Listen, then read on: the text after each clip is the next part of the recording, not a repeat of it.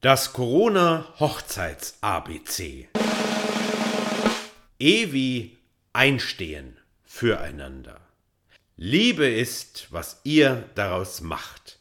Denn für die Liebe, da gibt es kein Musterhandbuch oder Bestellformular. Liebe ist bunt und berührend, laut und leise und ganz viel dazwischen. Wie auch immer ihr die Liebe lebt und gestaltet, es funktioniert nur, wenn es eines nicht ist, eine Einbahnstraße.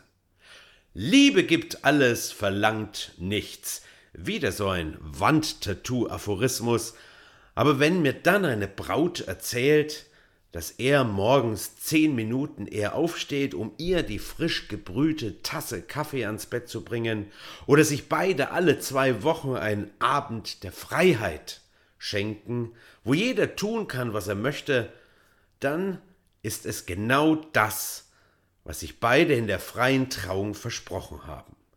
Den anderen achten, auf den anderen achten.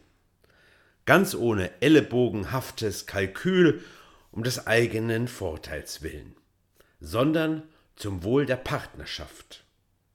Und dazu bedarf es keiner großen Eloge auf die Zweisamkeit, in der man sich täglich Liebesschwüre in den Frühstücksjoghurt malt, sondern einfach sich nicht wie der Elefant im Porzellanladen aufzuführen oder wie ein emotionaler Eisberg auf das Schmelzen der Polkappen des Partners zu hoffen.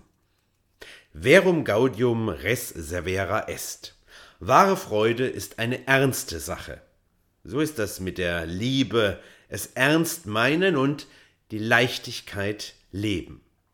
Nur wer Liebe sät, wird Liebe ernten.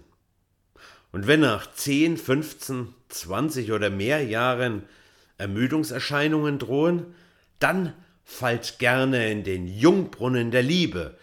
Ich nenne es Eheerneuerung, eine Zeremonie, bei der wir euch und eure Liebe feiern.